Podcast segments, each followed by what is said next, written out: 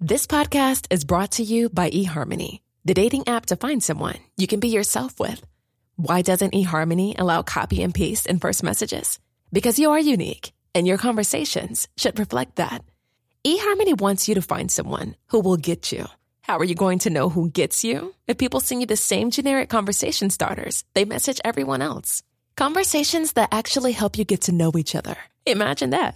Get who gets you on eHarmony. Sign up today. Hiring for your small business? If you're not looking for professionals on LinkedIn, you're looking in the wrong place. That's like looking for your car keys in a fish tank. LinkedIn helps you hire professionals you can't find anywhere else, even those who aren't actively searching for a new job but might be open to the perfect role. In a given month, over 70% of LinkedIn users don't even visit other leading job sites. So start looking in the right place. With LinkedIn, you can hire professionals like a professional. Post your free job on linkedin.com slash spoken today. The fallout from the All Out Brawl Out continues today, plus a major push to turn MJF babyface and some interesting pitches for Money in the Bank. For Friday, October the 28th, 2022, this is your Cultaholic Wrestling News.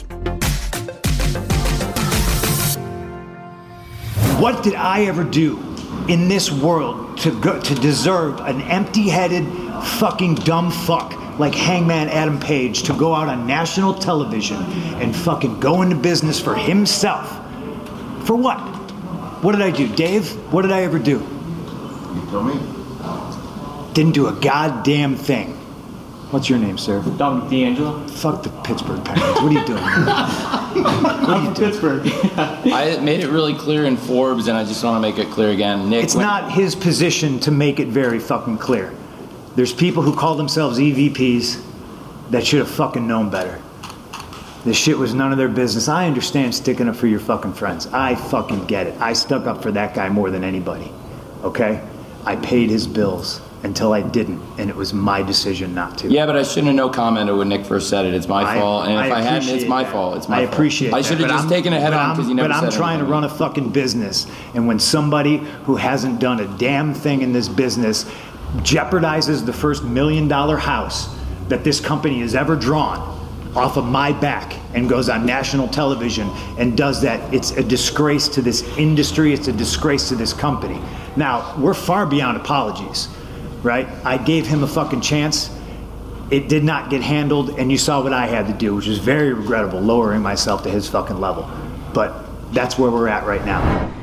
We are close to the finish line when it comes to this AEW All Out investigation uh, following the the altercation that took back took place backstage after the media scrum back at AEW All Out in September. Fightful Select have a new report based on eyewitnesses and sources close to the situation that goes as follows. We've heard about some of the names that were around during the brawl who were suspended as they were physically involved, but there were also several that approached shortly thereafter. One of those was Chris Jericho, who was heavily lauded by those we spoke to for his resolve and demeanour, stepping up during the scrum right after the incident took place.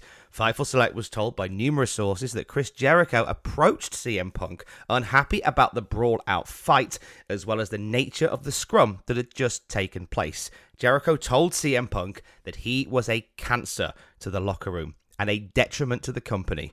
Those we've spoken to didn't recount CM Punk's reply verbatim, but said that he effectively told Jericho it wasn't his business and he needed to leave. Shortly after, Chris Jericho stepped up to appear at the scrum. He also helped lead a talent meeting in the days that followed. He was signed to a significant extension recently that saw his responsibilities expanded along the way. Fightful reached out to Chris Jericho and the AEW media press people for the story, but didn't hear back. Some close to CM Punk did confirm the interaction took place. Now, there's a lot of reports around about what went on. We talked yesterday about CM Punk's dog Larry, who, according to Nick Hausman's report, was hurt in the altercation as the door was open. It, uh, it, it the door hit Larry the dog. Consequently, he had teeth loosened and the teeth needed to be removed. Um, some sources have come forward to dispute that report from Nick Hausman. Some have come forward to confirm it. There's a lot going around at the moment, and we're getting these reports from numerous sources about what has been said and who did what. And as it's been said by Dave Meltzer, the Wrestling Observer newsletter, we are close to the end of the All Out investigation. The fact that the Young Bucks and Kenny Omega are due back on telly seemingly imminently, we should get a clearer picture of what went down at AEW All Out in possibly the weeks to come. Ryan Reynolds here from Mint Mobile. With the price of just about everything going up during inflation, we thought we'd bring our prices down. So to help us, we brought in a reverse auctioneer, which is apparently a thing. Mint Mobile unlimited premium wireless. Ready to get 30, 30, bit to get 30, bit to get 20, 20, 20, bit to get 20, 20, bit to get 15, 15, 15, 15 just 15 bucks a month. So, Give it a try at mintmobile.com slash switch. $45 upfront for three months plus taxes and fees. Promo rate for new customers for limited time. Unlimited more than 40 gigabytes per month. Slows. Full terms at mintmobile.com. Cool fact a crocodile can't stick out its tongue. Also, you can get health insurance for a month or just under a year in some states. United Healthcare short term insurance plans, underwritten by Golden Rule Insurance Company, offer flexible, budget friendly coverage for you. Learn more at uh1.com. Since 2013, Bombas has donated over 100 million socks, underwear, and t shirts to those facing homelessness. If we counted those on air, this ad would last over 1,157 days. But if we counted the time it takes to make a donation possible, it would take just a few clicks. Because every time you make a purchase, Bombas donates an item to someone who needs it. Go to bombas.com slash ACAST and use code ACAST for 20% off your first purchase. That's bombas.com slash ACAST, code ACAST.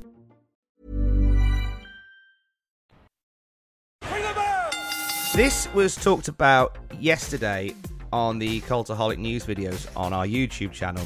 A babyface turn for MJF seems very unlikely, but according to Brian Alvarez of Wrestling Observer Radio, behind the scenes, there's a few people that want it. Brian said, ever since he came back, the fans have wanted to cheer MJF. When he first came back, he was not supposed to be a babyface, he was supposed to be a heel. And they cheered and they cheered and they cheered. And then for several weeks, they started doing the deal where he would come out before the show and bury the crowd to make sure that he was booed before the show because they wanted him to be a heel. Now, they're no longer doing that. Now, they're just going to go with it at this moment. What I can tell you is there are people within AEW that strongly believe that, that they should go with him as a babyface right now. They feel that he could be a massive babyface star for AEW. There are people who believe that he could be a generational babyface. That was not the intention when he came back, but these things happen. Don't know how I feel about MJF as a babyface. I feel like he's the best as a heel. I love the fact that at the moment there is that shade of grey, and at full gear we'll see the, the big mastermind plot revealed for MJF, and and all the sentiment will change once more. At least that's what I'm feeling. Would like to know how you feel about MJF becoming a full-blown babyface.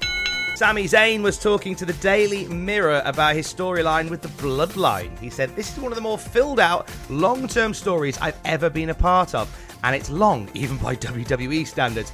Usually, we might do two or three month stories, but I've been aligned with the Bloodline in some respects since April, we're still only kind of scratching the surface as to where this is going to go. The initial idea was just to have some on screen interactions every now and then because it made sense as the self proclaimed locker room leader. I should have a good rapport with the head of the table. So we're kind of cooking up that idea. I'm past the point of trying to predict where the end game is, but at this point, we have such a level of investment that whatever happens, I think the fans are just going to be there for the ride. It's been really a lot of fun seeing how much the fans have been loving it. It has been really, really rewarding. I'm excited for how this gets paid off. Not even in a mad rush for it to be paid off. Just when the time is right, it'll be wonderful. We're going to change to a match for Rampage tonight. Wheeler Yuta is out of the World Title Eliminator Tournament uh, as he is double booked with New Japan Pro Wrestling. He's going to be competing at the Rumble on 44th Street card. He's got Jon Moxley to cover for him, though. Uh, Moxley facing Daddy Magic, Mike Matt Menard on the World Title Eliminator Tournament stage tonight. Is that a little knock at WWE and New Japan and the whole double booked thing with Karl Anderson? I'm so up a height about the uh, about the world of, of worked shoots that I don't quite know anymore. No Sheamus and no Drew McIntyre on SmackDown tonight, just a forewarning. For good reason though, Sheamus is getting married this weekend, so he's off to tie the knot, and Drew McIntyre is part of the wedding. So congratulations to Sheamus. Have a wonderful weekend, and uh, all being well, we'll see you back. Beat up Imperium some more next week.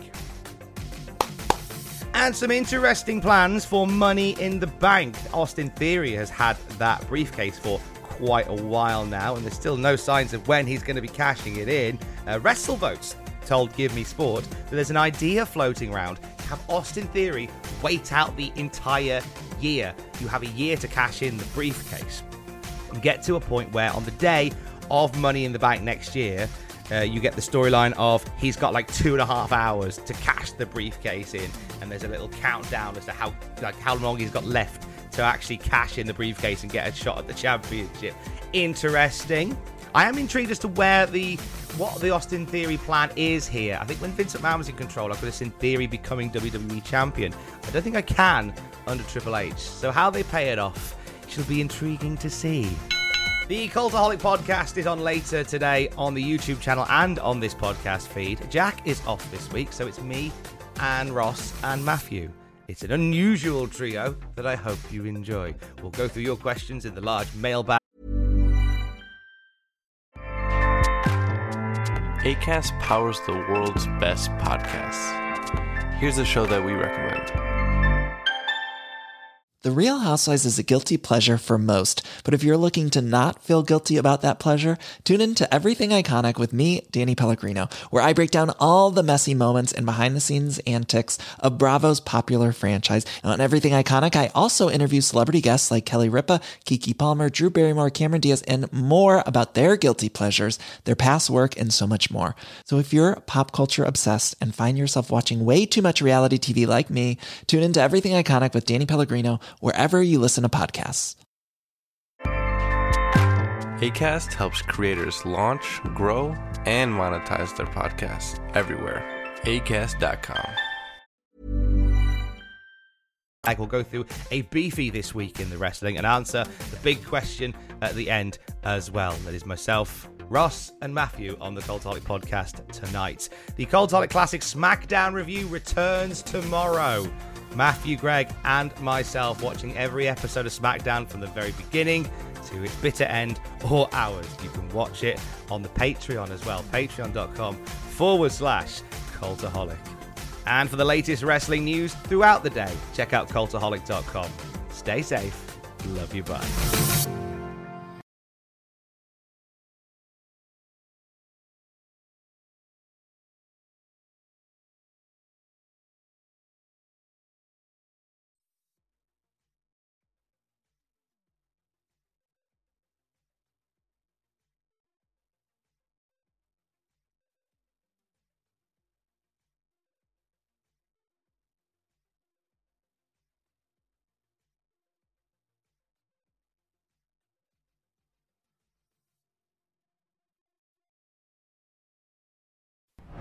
For all the wrestling headlines in just 10 minutes, search Cultaholic Wrestling News on Apple, Spotify, or wherever you get your podcasts from.